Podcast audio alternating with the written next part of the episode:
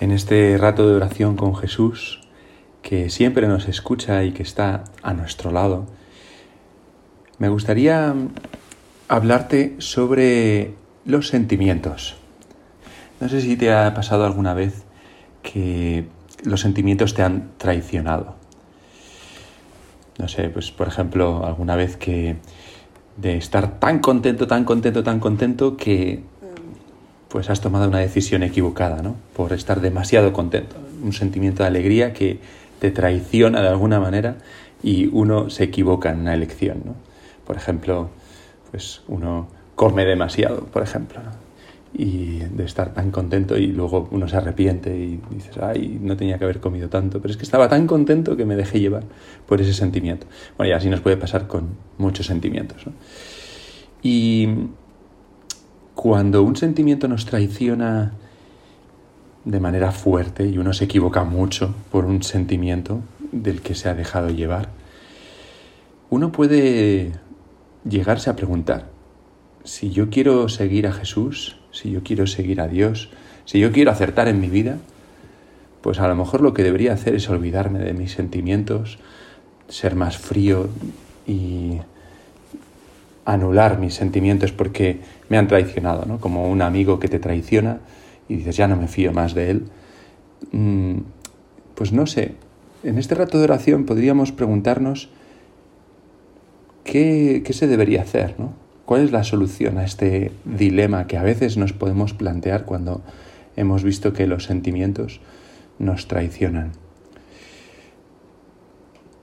Podemos fijarnos en la vida de Jesús y lo que descubrimos enseguida en el Evangelio es que Jesús no tiene ningún problema en manifestar sus sentimientos. O sea, que Jesús no era alguien frío que se guiaba solo por la razón sin hacer caso a los sentimientos. En el Evangelio vemos cómo Jesús se alegra cuando vuelven los apóstoles y le cuentan los milagros que han hecho y a la gente a la que han ayudado. Te bendigo, Padre, porque has escondido estas cosas a los sabios y se las has revelado a los sencillos. También Jesús se admira ante la respuesta de, del centurión y, dice, os aseguro que en Israel no he encontrado tanta fe como en este hombre. Y se, se admira. También se compadece de aquella madre viuda que va a enterrar a su hijo único y, llora. Jesús tiene sentimientos, se, se lamenta. Tanto tiempo hace que estoy con vosotros, les dice a los apóstoles, y todavía no me conoces. Jesús también expresa pues su angustia ante la muerte y a, su Padre Dios le dice, Padre, si quieres líbrame de esta copa amarga, pero no se haga mi voluntad sino la tuya.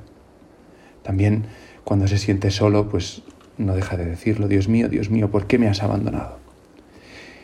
O sea que en nuestra oración tantas veces podemos manifestar nuestros sentimientos a Dios como, como hacía Jesús.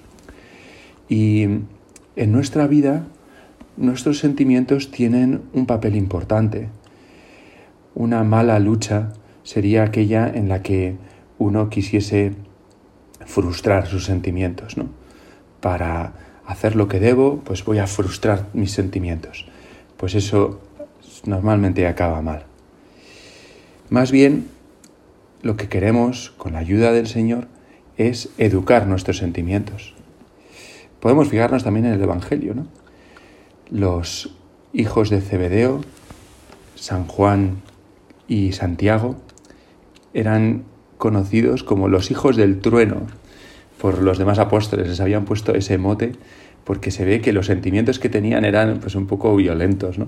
Y de hecho se ve en el Evangelio como cuando hay un pueblo que, que no quieren que rechazan a Jesús, ¿no? Un pueblo que no, deja que entren los apóstoles y Jesús, pues los, los, hijos de Zebedeo le dicen a Jesús, pedimos, rezamos para que caiga fuego sobre ese pueblo. O sea, tenían unos sentimientos bastante duros, ¿no?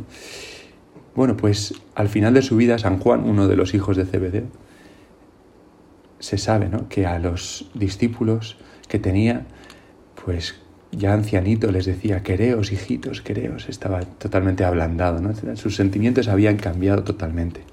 ¿Por qué? Porque en su trato con Jesús, Él, Jesús, les había ayudado a transformar sus sentimientos, a educar sus sentimientos. ¿Y cómo les enseñaba? Pues a través de su palabra, pero también con su ejemplo. ¿no? Eh, hace poco en el Evangelio escuchábamos cómo eh, Jesús, al mirar a la multitud, se compadecía de ellos. Jesús miraba a la gente y tenía un sentimiento de compasión. Y los apóstoles lo veían en su mirada. Ojalá tú y yo, en nuestros ratos de oración, aprendamos de la mirada de Jesús.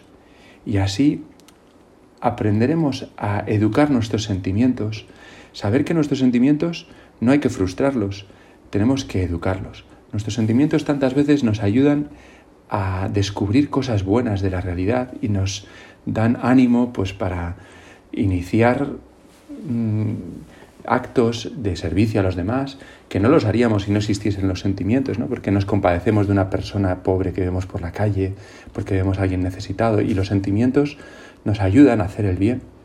Pero muchas veces también pues los sentimientos no, ellos solos no nos bastan ¿no? para descubrir el bien. Necesitamos la razón para saber distinguir pues qué bien está por encima de otro. Porque a veces un sentimiento nos puede descubrir un bien, pero, pero hay bienes que están por encima de, de, de esa cosa o de esa persona o de...